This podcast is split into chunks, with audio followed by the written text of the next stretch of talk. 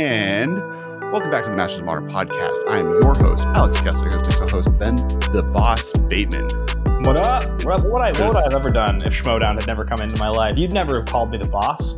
That never Yeah, would have happened. Ben Junior Bateman or Ben the the the face Bateman. yeah, people. I feel like uh, it's you know funny as my character, but also extremely douchey. So it's uh, the further. I think that is why we bring it up. I think that's why we bring it up here on the podcast. Uh, for Yes, those who don't know, welcome to the Masters of Modern. We are a podcast that focuses on magic across all things uh, through a modern lens. But uh, and and there's a lot of news that happened last week. Plus, we're in the middle of Baldur's Gate preview, so we're gonna touch upon a few things involving partner and commander today, uh, but as well as looking at some of the news that's coming out. It's gonna be a little commander heavy episode, but uh, we promise that if you are a modern fan, you will enjoy what's going on. Plus, it's you know. It's the it's the podcast, same time, same channel. Uh, but big shout out first off to sponsors. First off, if you're here uh, from Channel Fireball, thank you, welcome. Please hit that subscribe and follow button on YouTube. Uh, but also, uh, if you are just any listener, if you're looking to buy magic cards, if you're looking to preview or pre-order any of the cards we mentioned today, uh, you can use the code below. Uh, for the link for Channel Fireball or the code the MMCast and checking out Channel Fireball to to to to buy cards and it helps the podcast a great great deal. Uh plus it you know they have a really awesome store. It's kind of they they've reinvigorated what the whole shopping experience on channel fireball is like. It's totally different than it used to be and i definitely recommend checking it out if you haven't. Um and then uh, you know while you're there pick up some ultra pro products. Who is also sponsoring this stream and in fact is sponsoring uh, today's trivia question the ultra pro trivia minute Here we uh, go. mr ben. The way this for those who are joining the way this works is you hit that like and subscribe button if you get the trivia wrong if you get it right? That's you know you're good good good on you. Uh we appreciate you. But if you get it if you get it uh wrong you're just gonna have that like so basically i'm gonna ask a question. Ben's gonna him and ha as he tries and figures out what the answer to that question is uh and he is going to then answer it. And uh in that meantime you're all going to have to comment what your answer is in the comments. And if you get it right you you win if you get it wrong you're gonna have that like and subscribe button uh so ben Yes. there have been many, many a mechanic uh, previewed in commander sets that uh, do things. You know, there's there's partner, there's uh, uh, experience counters. Um, but this ability uh, is gratefully generally considered the biggest mistake made in a in a commander product, and uh, was originally added with the second commander set on a card Oloro. He didn't have the ability, but basically it is a ability that affects the game from the command zone. Uh, it is a keyworded ability that affects the game from the command zone. So these different cards uh, will have this ability, and while they're in the command zone, they affect the board in different ways. Uh, you know, Inalla uh, copies uh, uh, does cop, uh, has wizard battle enter the battlefield effects get doubled. Uh, Markov uh, has uh, one one vampire tokens get added to play, etc. What is that ability called? Oh, the ability that is on the cards that that affect What the is the board while they're in the command zone. Correct. Oh, I don't think I recall. I don't think you're you're going you're going into deep commander command zone lore on me. I mean, this is like you guys understand. This is like me punching with one hand tied behind my back. Alex is like, this is a fair, this is a fair fight. Is like famously, famously one of the like most powerful commanders. I mean, Edgar Markov is like a hundred plus dollar card. Uh, this is also the set. This is also the set for reference that Kess was originally uh, printed in. Uh, This is she, this is like if I was gonna give you- face card.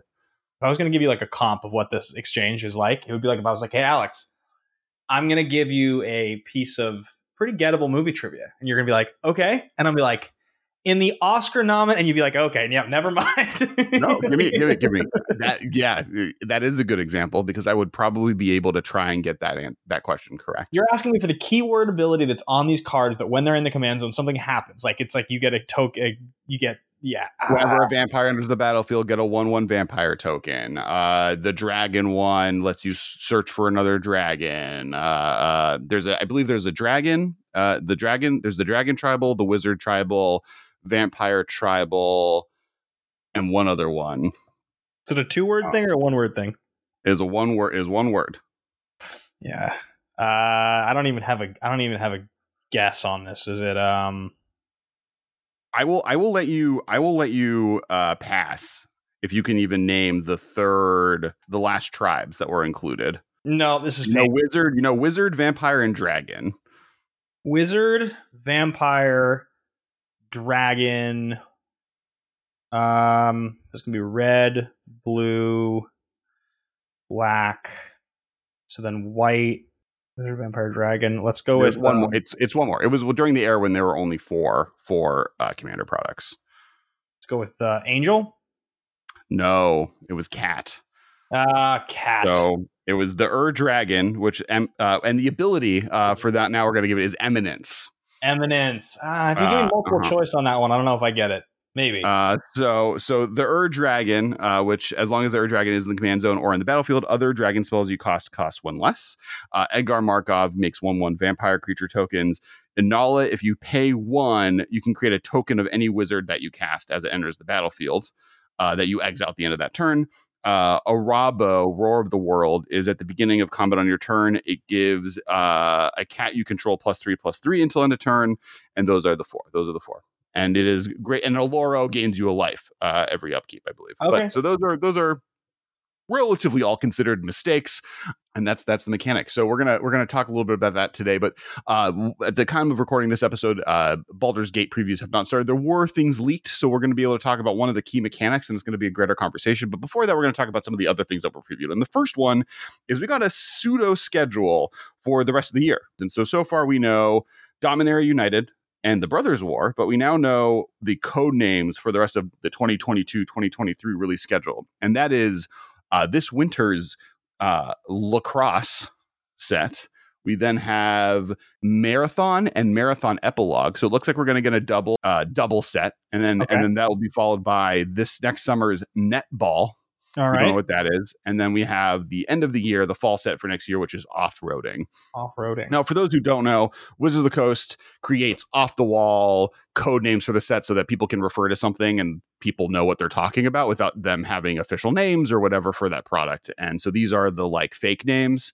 Um, they used to when they were when they were they were blocks uh, have like three part series. So you would like um, I think like Louis, Dewey, and Huey was one, and then there was like uh, Duck, Dodge, Roll, or something. You know, they, yeah, they're they've normally always, like things. that- yeah, they've always been snap, crackle, pop. Like they whatever Mhm, mhm. three word combo you can come up with is always. Um, so so obviously there's not a lot of information here. The big one is that is that uh, regular set plus epilogue, and now we're gonna get into lore things. This is a morning of Ben things that Ben doesn't know about.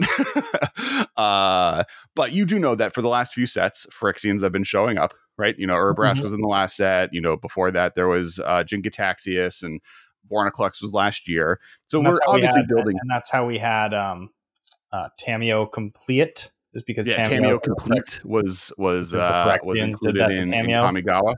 Uh, so we're going to see more completed planeswalkers, and we do know that likely Dominaria United is the next big story moment within this, right? That the play, the Phyrexians are probably going to do some type of reason for Dominaria to unite amongst themselves to fight Hmm. off that Phyrexian invasion. Either they invade or whatever. So likely we see a Sheoldred or an Elesh Norn in the next set. Okay. And then the Brothers War, which is a prequel series, a lot of people are theorizing either there'll be some time travel shenanigans where main characters go back in time to get some weapon to defeat the Phyrexians, or it'll just be a like, we needed to establish a weapon that can defeat Phyrexia. Let's flash back to the Brothers War where that weapon was developed, right? Either either it's gonna like Chekhov's gun a weapon to defeat the Phyrexians, or it's gonna be a time travel heist. I prefer time travel heist. I was to say if I had to describe things that sound good to you in a magic story, a time travel heist sounds like. Know we're I mean, there's big a fans of reason Avengers Cosmic Endgame. Tarkir It's one of my Yeah. favorite blocks, and it's because there's a time travel heist. Uh, and then then it sounds like we're probably going to do a like a break. We're going to come back. Who knows what lacrosse is? And then we get marathon and marathon epilogue. And I think, and it feels a little quick. And I want to know what your vibe is on this. I think this is New Phyrexia, and I think it is like the the war of New Phyrexia, and then mirrored and restored, or or something along those lines. Now, a lot of people on the internet think this is too quick Hmm. like like they want this Phyrexian story to last few you know if this was the next infinity saga it's only been three years really since the last one. So maybe four years by the time this comes out. Is that is that too soon? Or is this the amonkhet of this set? That's the other theory where like in the story amonkhet was the like the big nicol bolas showed his face and then kicked the crap out of our main characters. And is this going to be like new Phyrexia and then the gatewatch destroyed epilogue what are what are you what are your thoughts, Ben? I'm just wondering if they're going to bring back Phyrexian mana. well, we, we we got it. We got it on Tamiyo. Tamiyo Complete has that as oh right, uh, right, right, right. Yeah, yeah, you're right. yeah, yeah. So, So so, I think we- I I think as a will. general as a general set mechanic, yeah. I mean, I just uh, the one I'm interested in is actually is infect between the two the Mhm. two a that has like modern relevance to it right uh like I think Phyrexian mana I think they like know that a five drop becoming a four drop is going to always be fine right we're never going to see free spells with Phyrexian mana but they've realized that like as long as it's an expensive spell becoming a less expensive spell whatever I think Like, they'll find a. I, I guarantee, guarantee. I will call shot on the podcast right now. They will play with the idea of a free spell. It won't be Gitaxian Probe where you can pay two life to draw a card. It'll be Mhm. it'll be a version of that that's like if you meet this condition, you can pay two life rather than pay like that's what it's going to be. It'll be like if you beat this difficult condition, you can use this spell like a Gitaxian probe, but only if it's the first time you've paid life this turn or something, where you can't do it more than once. You won't be able to play multiple Gitaxian probes. Like there'll there'll be some restriction that will make the card Or- cool. it'll be like blue blue Phyrexian mana, Phyrexian mana, blue, blue, counter target spell. You may exile a blue card from your hand to make this card cost two blue less. Yes, some something like that's that's what I mean. They'll come up with a way to do it. They'll push it because they always do. Because the thing about it is, this is always what makes me laugh when people talk about cards being too powerful. Is that cards are too powerful because they're trying to push the cards to make us want to play them, to keep them exciting, always. And anytime anything ever has been famous, whether it's Delve or Dredge or Phyrexian mana, the most powerful broken ones that break Magic open are the ones they try to figure out ways to go back to. It's just hard to do. It's difficult to do for them. If they if they push it too much, it's not fun. So that's why you get weird variations on things like that. I think. And and I do think that when they try and not make things powerful, that's also honestly historically the worst version of Magic, right? The Ixalan Yes. era of mono red being the best deck for two years was not a good era of magic. The the Kamigawa block original when like post Mirrodin they powered everything down for two sets, not a great one. The post Urza's Saga Masques block, hmm. not famously known for being super super well regarded historically. So like I do think broken thing. I think like the two worst versions of Magic are parasitic and unbroken, right? Which was one of the problems with Kaladesh, right? Because it was both it was broken but parasitic. So I got a I, question. I agree. I, I, I, I got to interrupt you here for a second because now I just I just thought of something. You threw at me a trivia question that was very difficult for me because in terms of that type of stuff, it's just are we not double trivia? Or people people gonna have to like and subscribe though if they get it Yeah. wrong. If you get this wrong, guys, if you get this wrong, you have to like and subscribe you to have the to, video. you have to like, you have to share, you have to co- hit that share button and send it to a friend, post it on a social media platform, and tag us on Twitter. I'm going to name three sets. Okay. And you have to tell me four. I have to. It's got to be eh, three. I'll give it three because I'll make it gettable for you in case you just don't Okay. know. I'm going to name three sets, and you have to tell me first. chronologically what's the order these sets came out. Okay. Okay. Okay. All right. Three sets are Torment, Prophecy, Plane Shift.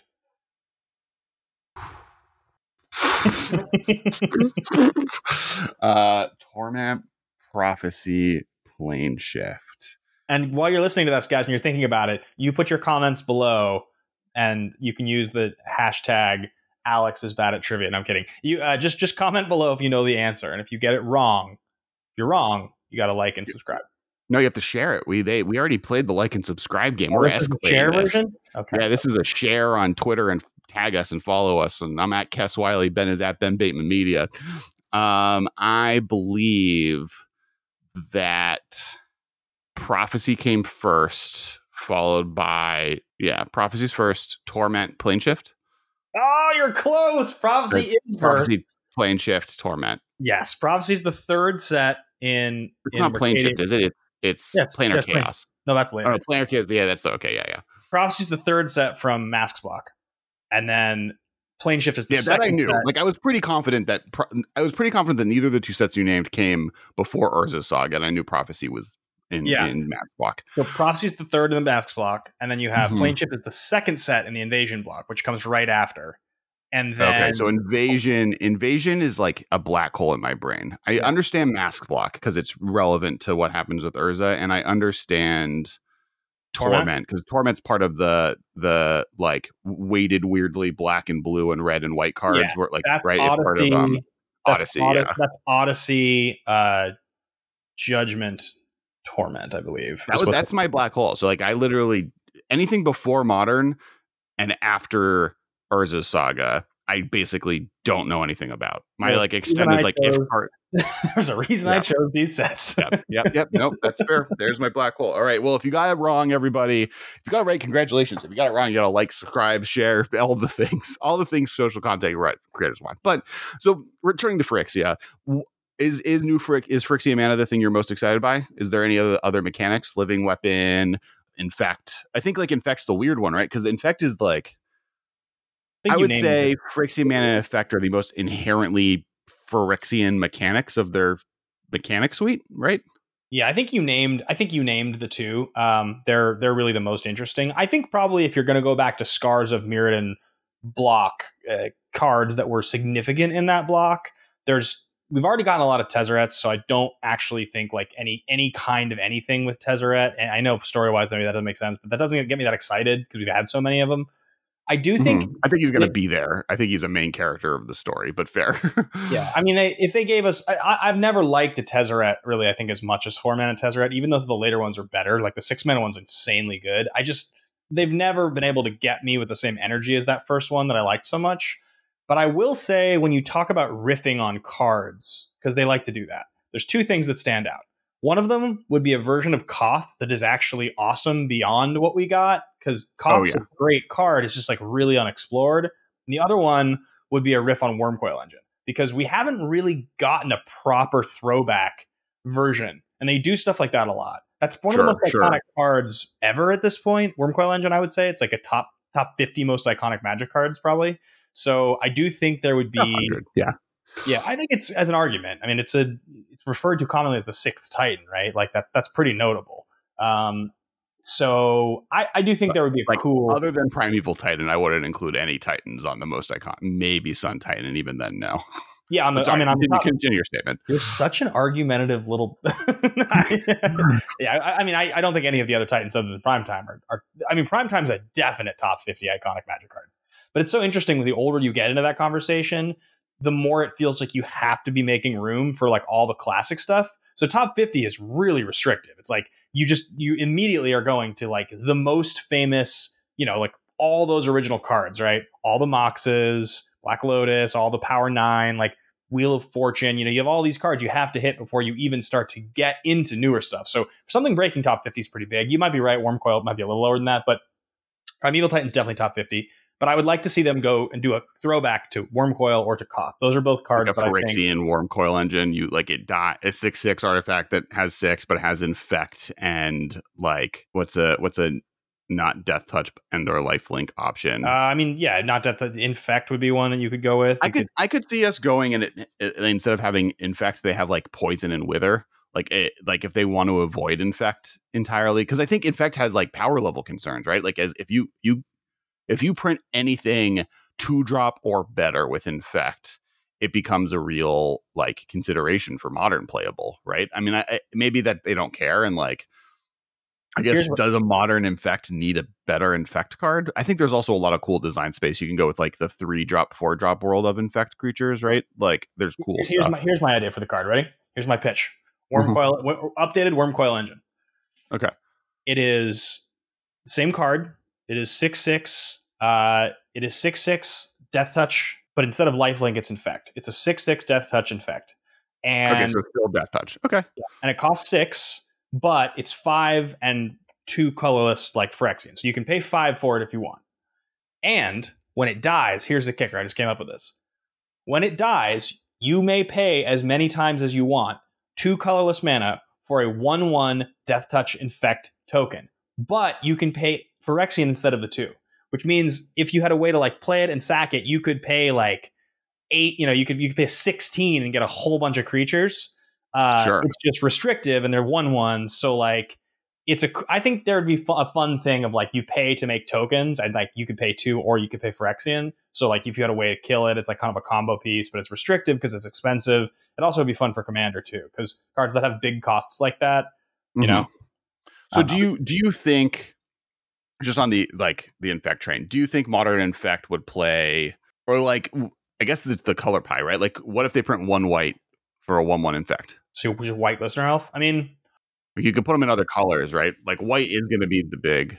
Lost What? Leonin, right? That's one white. That's one white for a two one infect. That's the common Uh, it's, from. it's one and a white for a two one, yeah. Yeah. And then red has a first striking Mhm. two one as well. I think.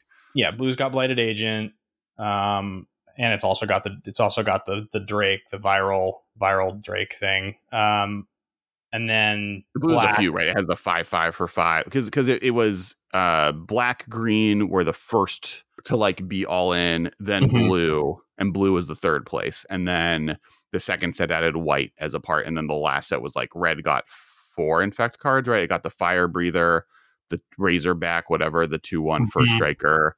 And it got um the the pinger. It has like the four mana, two mana ping, but with infect. I think we're the three main red. There's like some really interesting stuff when it comes to infect design because I think when you talk about the different cards that have existed that have come out of infect, a lot of them are the kind of card that are so good um, they end up in a lot of different kinds of decks. Like for and I'm I, obviously modern has seen infect as a major player. You know, Bant infect has been a thing or blue green I should say that plays what's his name. Um, There's been Bant, there's been Sultai, there's been Yeah. black and black green, right? Those are like the three main.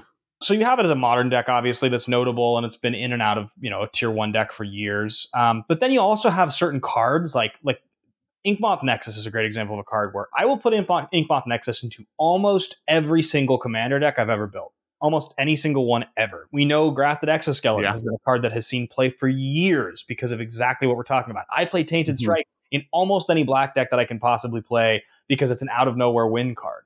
Um, even uh, even uh, glimmering oil, shimmering oil, glimmering the black one, the black black enchantment creature one.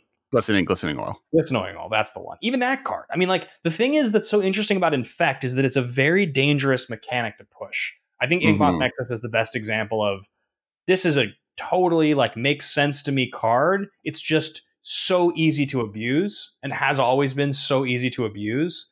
Yeah, I don't know. I mean, I think for them to make it interesting, they'd have to keep it up to par with the old design. And I think pushing too many like one and zero, you know, lands or one Yeah. one one, I think it gets kind of dangerous.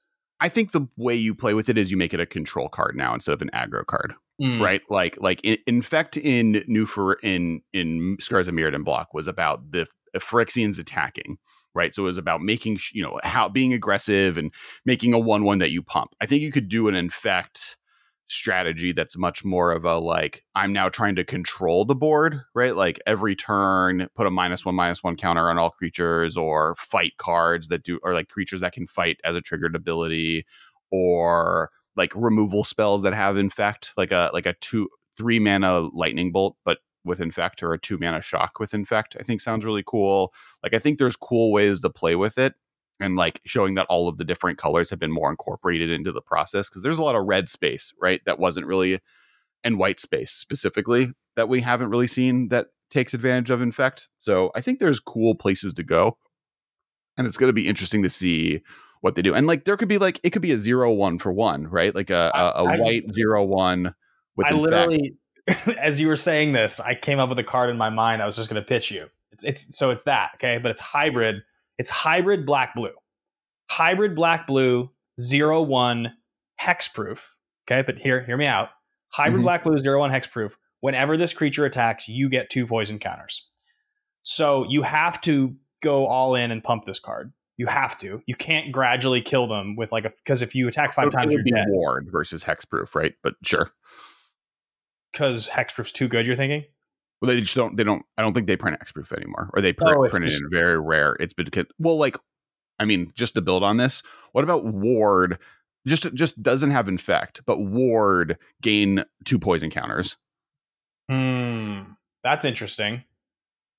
or like a one one infect ward gain two poison counters for Oh, like. but I'm two. saying I'm saying the creature gives me the poison counters. I'm saying it's a zero one that when I attack, it hurts me. That's how we're justifying. That's how we're justifying it being hexproof.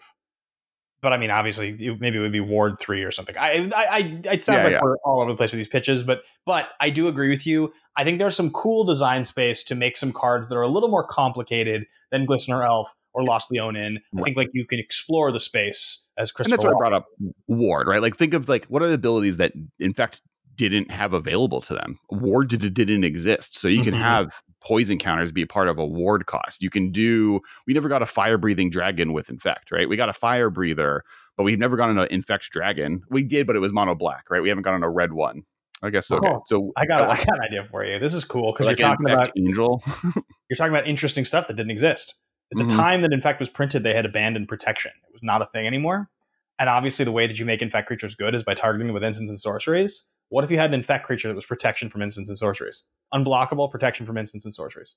You can't pump it, but well, they I don't think we're. I don't think making it unblockable is like. I don't. I don't like. You, it can't be better than the ones that exist. That would be problematic. It no, has no, to be but it's different. protect. So to pump it, you have to figure. You have to like throw auras on it. You have to give oh, like oh, you can't. You can't hit it. yeah, sure. it's Okay. protection from instants I don't think it right? needs to be unblockable though. I think a I think a two mana one one infect with protection from instants and sorceries is good enough. yeah, maybe if it costs That's two. the yeah, that's the interesting card. If you give it um like you don't need to attach. This isn't like a make your own mat. Like you don't want to add like eighteen abilities to something. all right, Can you so Future Sight's my favorite set of all time, guys? um so all right so that's that's that's that and then and then we're going to do another set so we'll see where we go uh i'm, I'm excited to see i i, I think my my personal belief is i think it's going to be a false defeat you mentioned tezzeret so my my shot call here is that we're going to return to Phyrexia, and the main characters, through a lot of loss, are going to defeat the Praetors. They're going to kill all five Praetors, or Okay. uh, maybe not Urbat, but they're going to defeat the Praetors. But through that process, Tezzeret becomes the new Yawgmoth. He becomes the new god of machines, father of machines. And then the next story with the Phyrexians is defeating Tezzeret, and that's the next wave. Okay. Because they're definitely setting him, him to be a manipulator. If you know Final Fantasy VI, Kefka is this character. Often in Final Fantasy games, there's like the main minion of the bad guys that you're dealing with, but he's the minion. So you're just like, oh, this guy is not a big deal. I'm trying to defeat the big god king behind him, whatever. And then at like the the the two quart two thirds of the way through the story mark, the minion kills the is the one that defeats the guy and like usurps their power, right? Got it, got it. I think that's gonna be I think that's what we're getting. I think we're seeing one of those. Kefka. Um, Good old, good old Kefka. Sometimes I feel like a fake nerd. Sometimes I feel like I, my nerd card, like my nerd cred, gets like. I have to like admit, you know what I mean, that I've, I've got. he's like he's like a mustache twirling clown, but then Are you becomes referring like to me, or are you referring to the character? I'm gonna let the audience decide. All right, so a bunch of cards were previewed before we get into Baldur's Gate, uh, and then the last conversation I want to have, and and the first one's from the Warhammer 40k set. So, uh, for those who don't know, this is going to be the first kind of fully designed, uh, which is interesting that it's 40k, but uh, fully designed set. It's a commander product, so there's there's multiple commander decks um, centered around an outside property. We've had two Secret Lairs up to this point uh, that had new cards printed for it, and then we've had a secret, a few Secret Lairs in the Godzilla promos that were like skins on regular cards with outside properties. This will be the first time we get a fully designed set. It's a commander product. The next will be the first actual draftable set will be the Lord of the Rings set. And we've gotten four cards printed. One of them is a is a, an altered skin, so fabricate. So two blue, search your library for an artifact card, reveal it, put it into your hand, and shuffle. Uh, we have Vanguard Suppressor, which like if we if you had brought up that design for that Wurmcoil engine a little bit later in the conversation would have been a great segue because it has Squad uh, Squad two as an additional cost to cast this spell. You may pay two any number of times when Oh, this funny. creature enters the battlefield. Create that many tokens that are copies of it. So it's like enters the battlefield versus death, but it's multi kicker uh, with like a with uh, Sure. extra steps. Um, and then it has flying, and then you know they're taking advantage of the D and D set mechanic where like abilities get named. So as suppressive fire, whenever Vanguard suppressor deals combat damage to a player, draw a card. So you can make a bunch of two two three two clones that all have the Ophidian effect. You have Blood for the Blood God, eight black, black, red instant. This spell costs one less to cast for each creature that died this turn. Discard your hand, then draw eight cards. Blood for the Blood God deals eight damage to each opponent. Exile Blood for the Blood God. That's So better wheel Wheel of Fortune for eight plus eight damage, but it costs.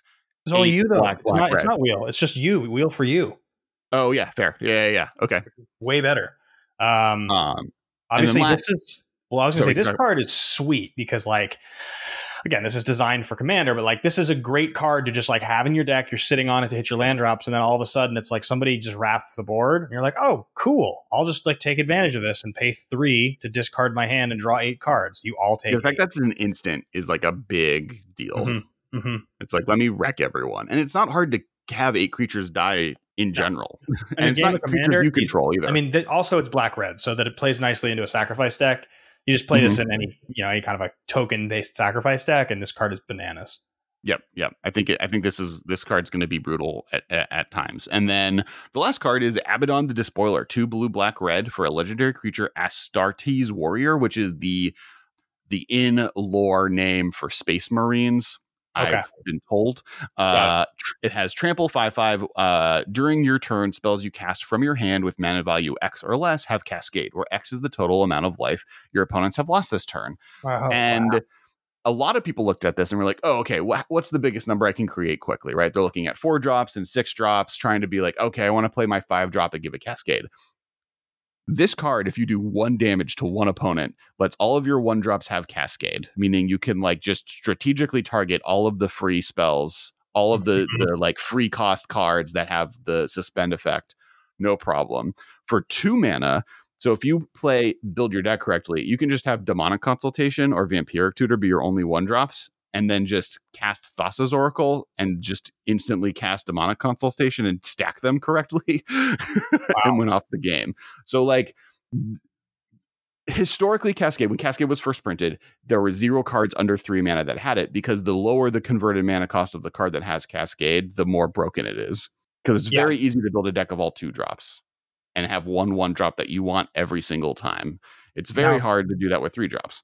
Correct me if I'm wrong here. These are all commander cards and commander cards only, though. These will not be legal Yes, in these are not these do they legacy, but not not modern. Correct. modern, So okay. these, these Yeah. are these are legacy strategies, right? That you're able to take advantage of. Um, I know we've talked about it before. I do feel I do feel at this point Fabricate is the perfect fair tutor. It's like exactly not good enough to be competitive, but exactly good enough to be compelling. Like it's a just a it's a good enough card, you know? Yeah.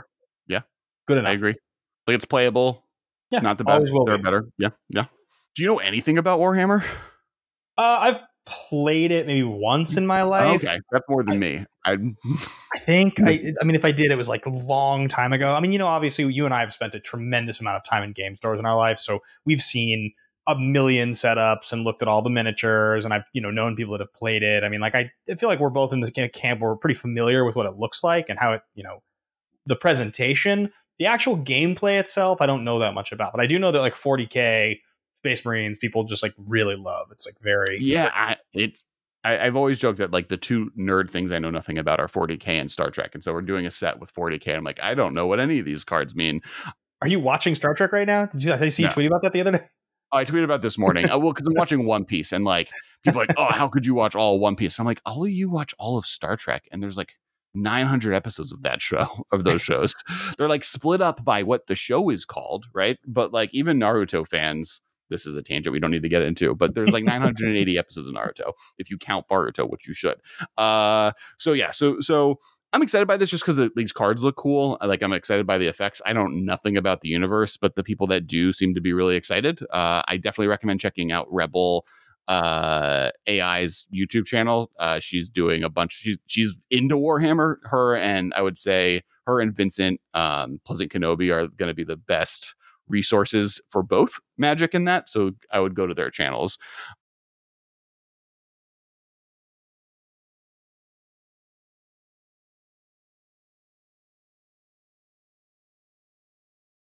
the next thing we got previews of were double masters. So we got we got five preview cards uh, that were previewed in addition to we already knew explore, and that's Weathered Wayfarer, um, Kozilek Butcher of Truth, Liliana the Last Hope, Wrenn and Six, and Bring to Light. all cards I'm very familiar with, all cards that I have played a lot of in my life, and all cards that I like a great deal. They're all sweet. The new the new art on Wrenn and Six, by the way, did you see that? Yes, yes, the the um the the three way the the like, the, dryad well, there's three versions of it. Yep. It's so cool. The new art on Uh, Kozilek. The, there's like this brand new Kozilek art. It looks so weird and spiky and different than like what Eldrazi have ever kind of looked like before. Interesting. Yeah, these are all. I mean, these are all cards that obviously Wrenn and Six has been, uh, you know, uh, offensively expensive for a very long time. So it's good to see there's a reprint of that coming. Um, on the Last Hope, I remember when that card was first printed, was originally printed in a set that you and I were both kind of of the mind of like this is going to be expensive for a long time because nobody opened Eldritch Moon, uh, and it was true. The card mm-hmm. was expensive for a very long time. Uh, Kozilek, all of the OG Eldrazi always have a certain amount of you know financial cachet. So um, I think Wayfarer yeah, is a card that has been like eighty dollars right now. So yeah, for sure. Kozilek is. Yeah. Wow. Yeah, Weather Wayfarer is a card that has all. I mean, I always try to play that card. I love that card, uh, but it's exactly the kind of utility card that ends up just creeping up in price over the years. Unsurprising. Yeah. And well, what's cool? What's cool is that like of these five cards, like this is this is the next modern Masters, right? That that's what kind of Double Masters has become. They've realized that like they can charge more for these sets, but then you get two rares per pack, which means you have a double chance of hitting a Wrenn and Six, which is a hundred bucks, and there'll be and and you know we'll see stuff like I know I think it's already confirmed that um zero man mana vault is going to be or mana crypt is in is in the set and okay. um so there's like going to be really dope stuff here and this is like exactly what we need right? We need reprints of some of these modern horizons cards that there's no way to get them otherwise. I think it's going to be sad because i doubt we're going to get much of modern horizons 2 printed in this so we're not going to get Ragavans or elementals and the elementals specifically i think need reprints asap ragavan is obviously expensive as well but i think like he by himself is less ubiquitous than the others. So uh, uh, all six of them should be reprinted soon or as soon as they possibly can. But I do think that the bring to light art is really gorgeous. I'm, I'm excited that for for just like another good reprint set to get more cards out there. There's a reason Tarmogoyf eventually got to twenty dollars, and it's through multiple printings and sets like this, and that's what stuff like Wrenn and Six needs. Wow, yeah, the geez, the this the uh elementals are so expensive. Mm-hmm. Good lord. Well, I'm not all that bad. Oh, wow, endurance is fifty bucks, huh? Look at that. The last, the last kind of preview set, and that's that. That'll be the the tail end of the conversations today, which you know we'll we'll we'll we'll we'll figure out how you feel is.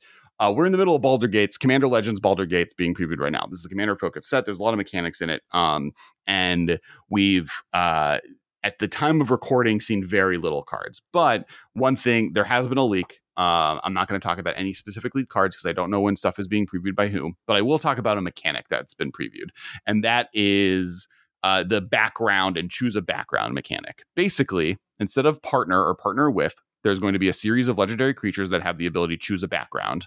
And then there's going to be a series of enchantments called backgrounds, and they oh. function the same as partner, where you can pick, mix and match different ones, have them in your command zone, and be able to play with them together in the way that partner commanders work or partner with commanders work. But they'll be mix and matchable. So more like best friends than partner with. Um, a, I'm pretty excited just by seeing a new evolution of this type of mechanic. I love the mix and match ability of partner.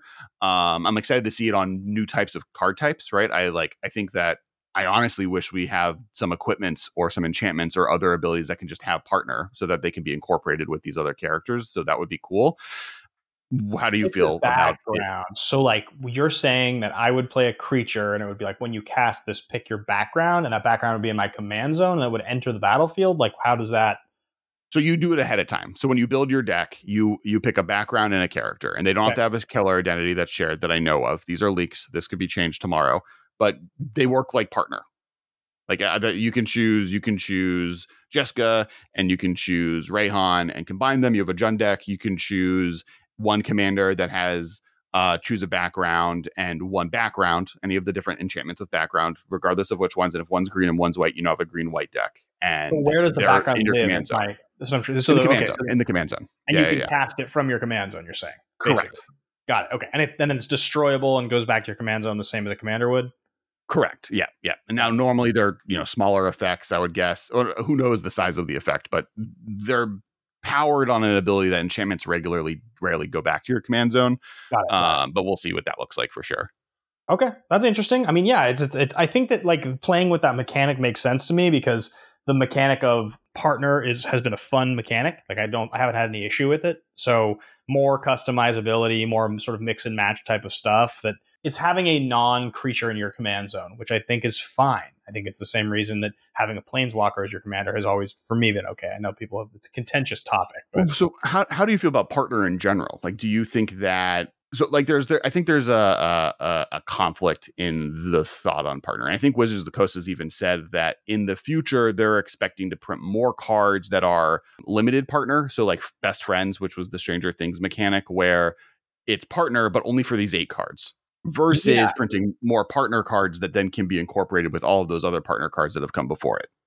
I'm totally into regular partner. I, I enjoy it a lot. I thought Commander Legends, like I've got my Boros deck that incorporates those two commanders. I think it's really fun. I, I think the thing that I like so much about partner is the repetitive nature of playing a low CMC commander. As fun as it is, does sort of does end up initiating a very similar game strategy every game, and so it's, it's the strategy that I like. But when you have two, so let's say a low CMC one and a high CMC one, or two high CMC whatever it is it just means that your game is going to play out a little bit differently.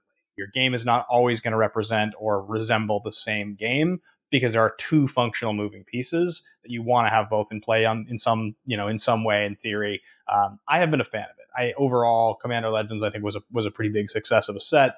I do think it's hilarious that uh, the two big money cards originally from that set. One of them is banned everywhere, and the other one ended up not mattering at all because it was printed during Spell Table Magic, and like nobody wanted to play it.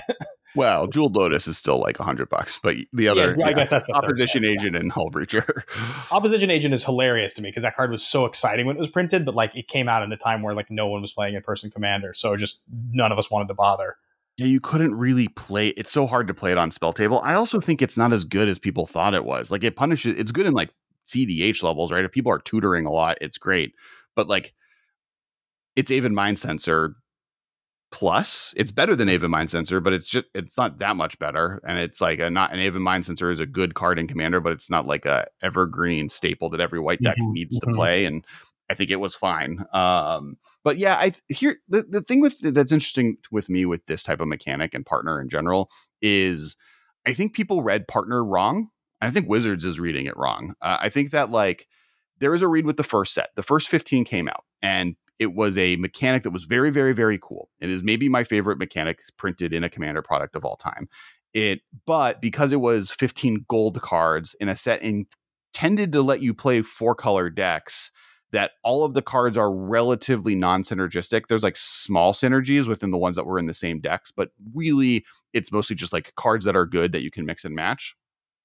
You ended up with a lot of just like gold three, four, or three or four color good stuff decks that these yeah. are just like the most powerful things you could be playing. And and that had really bad vibes, right? And and some of them were maybe overpowered. Like there, there's an argument that some of them were above the power level line, but not even just an argument. That's true on on on Thrasios for sure. Uh, but that created a bad vibe for partner. Then they printed partner with, you know, everyone likes partner with. Uh, then then they printed Commander Legends though, and they incorporated all of these monocolored legends. And now now there's actually interesting mixing and matching. Right now you have the ability to create really cool two color decks or really cool three color decks. You have different all these different characters that have different abilities. So you actually do get to synergize together in ways that's fascinating instead of just like, here's my three good commanders. It's like, no, I have a seven drop artifact sacrifice giant with a zero drop creature that I get to sacrifice and do something cool mono red, or I get to sacrifice artifacts with Silas Renn and a Grixis artifact deck. So there's like a much more cooler builder. And I think in that world,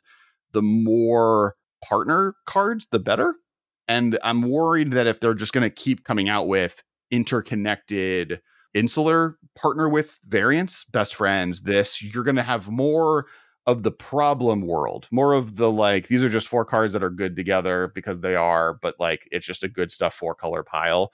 Then where you're going to concern, have. Where does the concern though come from on Wizard side, where they think this is a good idea? Like, why do you think from a game design standpoint that they think that that's the move? Because for me, like the optionality of Commander Legends was some of the most exciting stuff. There's a lot of partner commanders in the set. I mean, it makes sense that you would play the two that I'm playing in that deck. They work well together but mm-hmm. that's that's not the only two that work well together.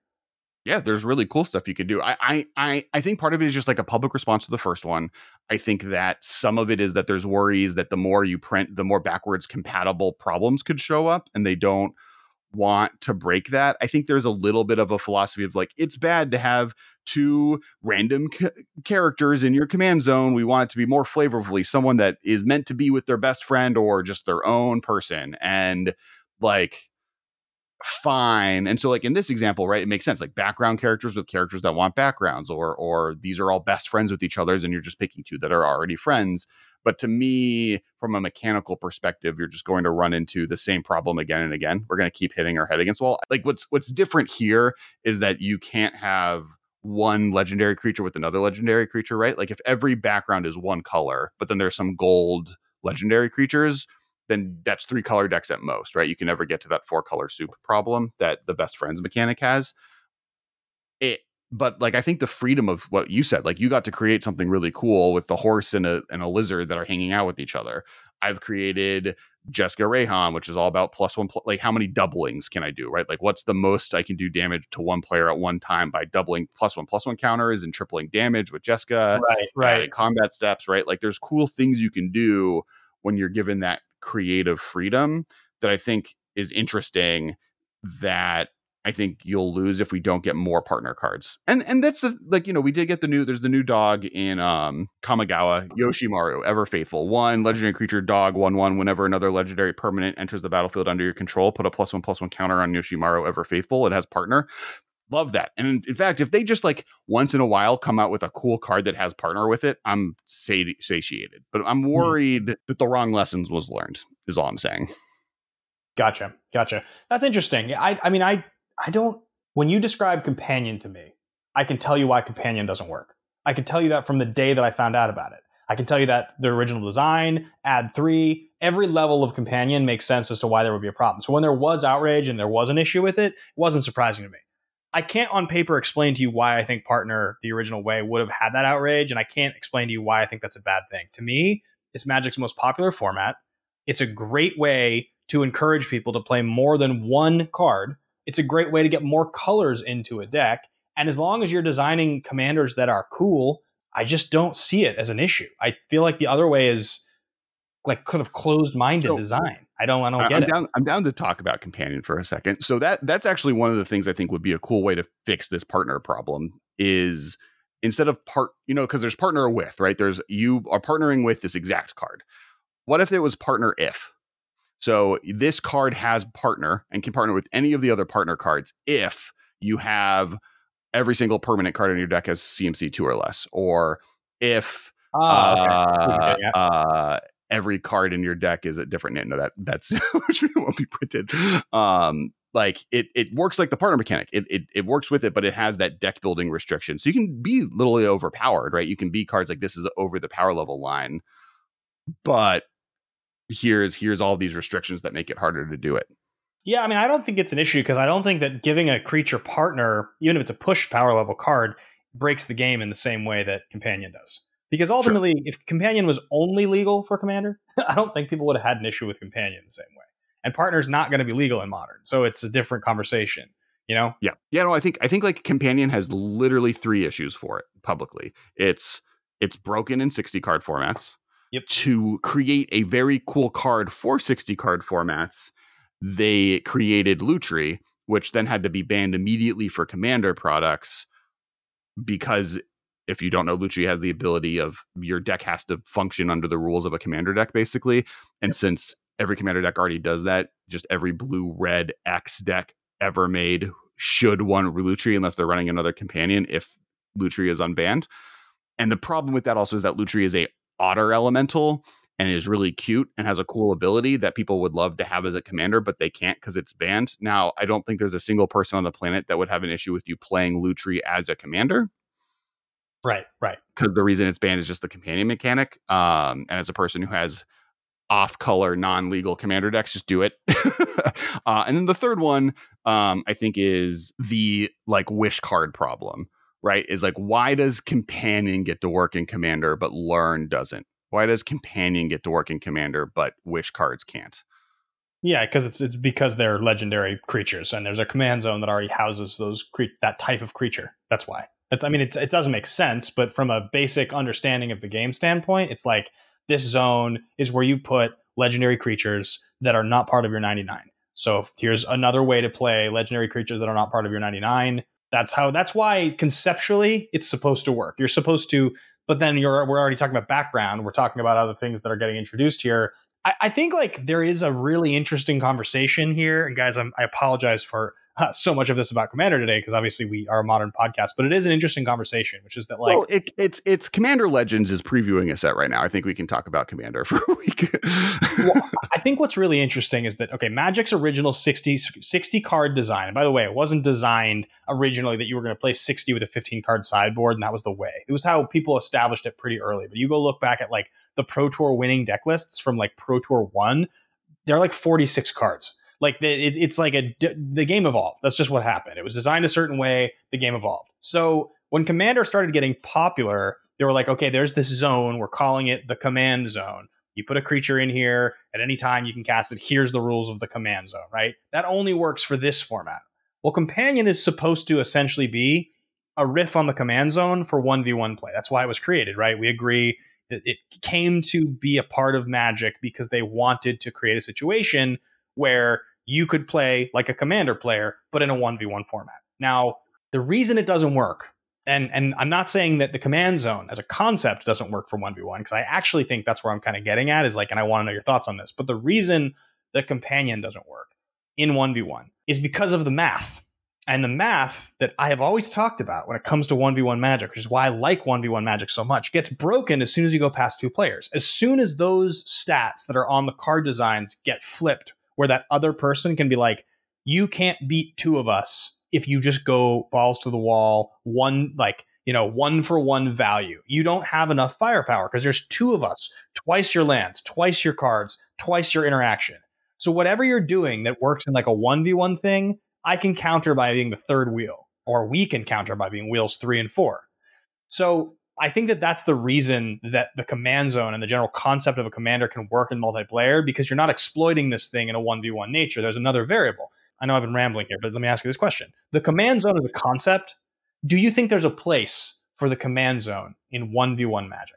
So so yeah, you you did a lot of things. But first of that, you could do 1v1 commander. There are 1v1 commander formats that have been made and are totally fine. Like I, I think that like you you like have to build your deck around this card and it, it creates a different versions of reliability. But like if you wanted to make a modern legal card 1v1 singleton with a commander format, I think that would be a totally fine format. It would need a specific ban list to go along with it. That takes resources and tournaments would have to happen around it. But I think that format is totally fine and possibly very fun. The problem with companion being that that is not not everyone does that. Not every deck has that. And it made a format where if you weren't having a companion, which means you had to play with exactly 10 cards, one of 10, your deck wouldn't work versus commander where there's thousands of legendary creatures in modern so that opens that up a lot more so i, I don't know if i agree that com- like companion your your point that companion brings a power level to decks that commander decks get away with because it's a four player format so you the fact that you get a guaranteed eighth card in your hand every game is mitigated by that multiplayer feature fine. I, I don't disagree with you. But in com but i don't think it like if that's that has more to do with parity too right? Like if everyone got a one thing if everyone got a commander it would be fine. Now even earlier than that a point you made talking about magic with you is like litigating. It's not like like like like talking on podcasts with anyone else is totally different. It's hysterical.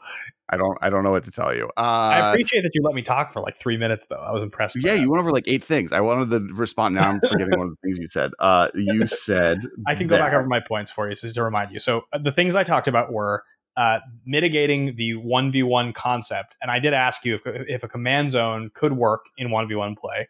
Um, Which I answered. Okay, got that one down.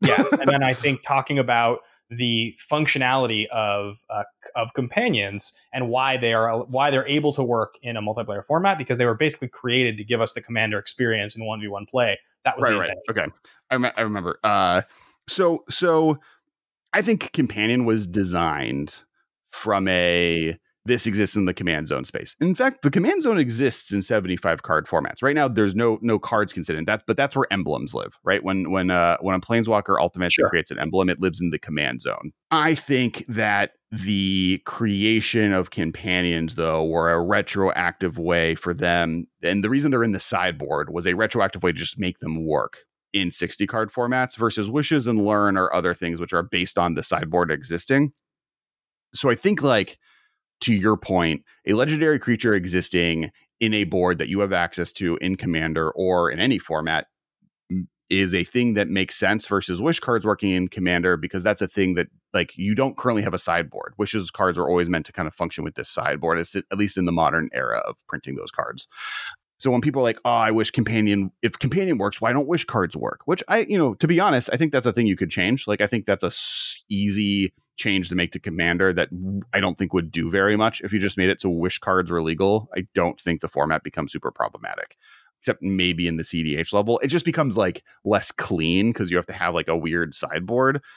How, and how does that work? Is it additional cards? It's it's cards 101 through 105 or Yeah, everyone you every every every deck can have up to 5 cards in their sideboard.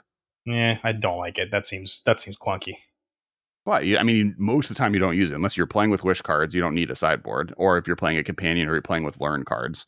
That seems. I think the, uh, the reason the reason for it is be, for me to do it is because I think Wizards is going to start printing more. Uh, Wizards has already started printing more and more wish effects because it's great for best of one. Right as a right, as a right. as a arena based best of one mechanic, it's very helpful. And if they're going to keep doing that, there's going to be more and more cards that don't work in the most popular format mind you, I also think that with Learn, they maybe learned to not do that. Oh.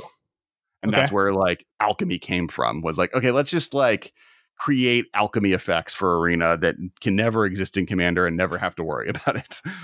Yeah, I mean the whole the whole conversation surrounding alchemy and like the basically like the the, the digitization of magic and how it's going to have different rules gets it starts to, to really turn the way we understand the game on its head a little bit because it does mean they're going to be able to try things out that are super convenient in a non-paper format that if they become popular enough will probably they'll probably find a way to adopt. I i kind of think that the future of paper magic is going to be them exploring more in the 1v1 command zone space. I don't think that companions as they created them are the end. I think that that's the first paper attempt at creating a similar play experience because I do think what they really ultimately want is somebody who builds their commander deck and goes to the local shop and has fun to look at the other formats they can play and be like this thing I'm used to that has been so much fun and has ultimately, you know, gotten my money, like it's gotten me to buy cards. Mm-hmm. I want to go and apply this in another avenue. I want to apply this in another way. I want to play an I want to pay an entry fee. I want to dignify the pro tour. I want to like and I want to do that because I understand the value of having a commander. So I think probably companion is not the right way. I think eventually figuring out some rule or format in 1v1 play that just allows for commanders, like a command zone and commanders is probably coming at some point, would be my guess. I mean, Brawl essentially is trying that out. Like there's there. No, they, oh, they I think it would be cool. I think like a 1v1 singleton commander led format would be a cool like brawl basically honestly yeah. brawl for standard if standard just became brawl i'd be totally happy about it they need would need the ban cards more regularly because i think that is a like brawl on arena has had moments where it's broken right there's like oh i'm playing against niv mizzet decks every single game and this is miserable so you have to yeah. be careful of that and i think standard maybe the card pool is too small this is but if there was like a, a pioneer singleton commander led 1v1 format that sounds dope. I love like like the singleton feature like canadian highlander is awesome right? So like i would be totally fine with that. I think that would be really cool. I think like alchemy alchemy is really interesting because i think i i agree with you that i think it's a really good resources for wizard because they're able to try stuff out and be like oh what if this would work? What about this power level? They're able to get on a like rotating basis at a much yeah. quicker level a ton of data on micro decisions on power level and card power and card abilities. Like, yes, there's the weird stuff where this card finds like a seven, like of, of seven cards on a list somewhere in the internet. This will get one of them. But it also gets all of the like, oh, but what if Tarmogoyf was uh didn't have plus one as its toughness? What right. does that card see play? Oh, okay. So the future does it dominate standard if we do that? No. Okay. Well, that means that's a card we can print in the future into paper. I think the like other it's just so messy and I don't know how my like my brain can't wrap around alchemy. It's the first time in any magic format that I've been able to totally just like not pay attention at all to any cards printed in it. Like I don't care, I don't know, I don't even know how they work. as soon as you dignify this is this is the problem. Like I've played a good amount of Hearthstone. I've played a pretty pretty good amount of it. I, for a few years, I really enjoyed playing Hearthstone, and I've played a lot of Clash Royale. Like I I have I have played some 1v1 game on my phone, digital client, collectible, whatever you want to call them. Like there's different names for them. And the thing I always end up finding is like the level of permanence associated with this experience for me is totally compromised by the fact that you can say this thing that you like, that you've invested time and money and energy in, we've decided is now too good. So we're not going to get rid of it. We're just going to make it less good. Or or this thing that you've got a lot of, we're just going to make better now. Like and it's not the thing that you had. It's not the thing you paid for. It's not the thing that you got. We're going to change it that's the issue that goes along with with those games and the buffing and the, and the nerfing of things that I think if you get comfortable with in Magic, certainly there's a version of Magic in, in a digital client like Arena that, that, that can work for. They've already started doing it, but I think it's the further down that road you go, the less and less dignified paper Magic is going to feel. And I well, don't think that that's a good decision. I think that that's a bad decision. I would have agreed with you until this January when they announced that like Arena is less than like 15% of total profit for WotC, right? Like like paper magic and in paper tournament play is the future of magic. And the announcements they've made over the last six, four months has led to that being tr- looking like it's going to be true. And they've even said this is our plan. So I don't know. I think the problem with alchemy is honestly just the arena economy sucks. And so how do you invest in a brand new deck and then they can modify your cards so they no longer work and there's no recomp- recompense? Like the way that the economy on arena is just so broken that like how do you keep up with ever rotating cards not to mention the metagame changing that i that's where i like fall into like they need to fix one of these and then maybe i'd be more interested but i, I don't right. i'm not worried about i'm no longer worried about wizards thinking arena is the future of tournament play magic. I think Got they actually have decided it's not. I think arena is a great supplemental income and there's cool stuff to do there and they get a lot of data from it and they get to play around with it and it lets people draft more than they've ever drafted before and it's maybe one of the main audiences for limited formats. I think Arena is absolutely phenomenal. And if I, if anything I said a second ago makes anybody doubt that, incorrect. I think that the, I think the economy is difficult. I think the thing that's being implemented with Arena, the thing specifically I'm talking about of of the nerfing and buffing cards, of changing cards to see how they feel. That's my that's my thing. I don't want us to start to feel as Magic players like that's normal. I don't want my and that's kind of what happened with with like Lurrus. The fact that we we've seen it right. That's like this card was printed, it got very popular. So then we nerfed it. We changed the rules. It's not written on the one that you bought. So now you have to kind of know from another place. Okay, then we printed a version of this, a special release version that has the new rule, and now it's banned. Like that's such a confusing thing to have happened from the perspective of like changing goalposts. I don't want more of that to become normal. That doesn't feel good. That's not that's not the mean, direction paper magic should go my preference in regards to companion is companion is no longer a mechanic that works in 60 card formats and is is like yes. errata one more time to say like if you have a commander the rest of it. The word companion doesn't mean anything or just like now companion is just partner if right? And that's what i love like i love i love companions and commander like they are amazing. Com- uh, partner if is such a cool idea of you get to play with this card in your command zone but you have to follow these regulations. And there's cool stuff you could do with it too, right? This could be your third. You could literally just be companion. You could have like companion sword, like right. sword of best friends, and it's like an equipment that, like, if your deck is exclusively Merfolk, you get this sword in your command zone if you would like, you know, something along those lines. I think that's cool, and we'll see what the future of it is. Uh, is there a card you want reprinted in either Baldur's Gate or Double Masters more than anything? Hmm.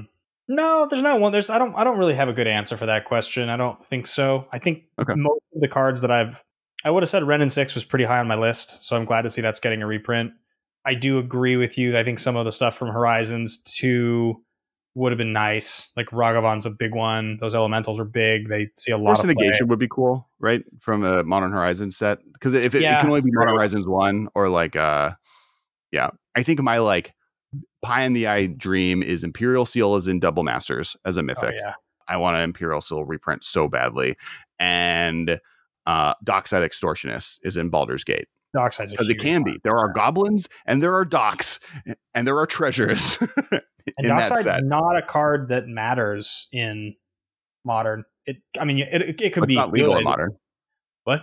It's not legal in modern. In Baldur's oh, Gate, that's, that's a Commander double, Legend set. Double Masters is right, right. It's not Horizons. It's not the modern. And neither, neither of them, like Double Masters, is going to have a ton of cards for Legacy, right? Like that, that right, that's right. not. Neither of them are modern specific. There will be modern reprints in it, but Baldur's Gate, yeah, yeah, that's a multiplayer Commander set, so that's why I want yeah. Dockside. Interesting. Um, well, I'm excited to see what happens with it, man. Uh, this was this was a fun conversation. I feel like we uh, feel like we went uh, went down the rabbit hole deep on this one. So I mentioned it last week and actually got a really wonderful message from one of you guys who did not know that I had rescheduled the tour from last October that I had to reschedule. Uh, I'm going to be playing a series of shows between June and September calling it a tour. It's more like 10 shows over the course of a few months. The first one is in Columbus, Ohio, June 10th. Then it'll be Denver and Austin late June, uh, New York, Chicago. I'm going all around the country. So check out benbatemantour.com. If you've never checked out my music, I'm on Spotify, iTunes, all the various places, and uh, continuing to release music it means a lot to me. I really love performing, and uh, I'm looking forward to seeing you guys on the road. They're all going to be like private show, 10 to 20, 30 people kind of hangout type of deals. So it'd be cool to meet you. Um, benbatemantour.com. And otherwise, that's what I got to say for the day. Make sure to check out our sponsors. We have also uh, Alter Sleeves, Channel Fireball, and uh, Ultra Pro. Um, use code the MMCast at all uh, at, for both Alter Sleeves and Channel Fireball to be able to get us benefits and discounts of some variety. Uh, and it helps us out just a, a, lot. And big shout out to our patrons for making sure this podcast happens every week. You get an early view of this show. This week was a little weird because we didn't record till Saturday, um, partially just to see all the previews, partially because we were traveling. But make sure to check that out. And we'll talk to all of you next week. Thanks so much. Bye. Bye, guys. This has been a production of Time Traveler Media, sending podcasts into the future.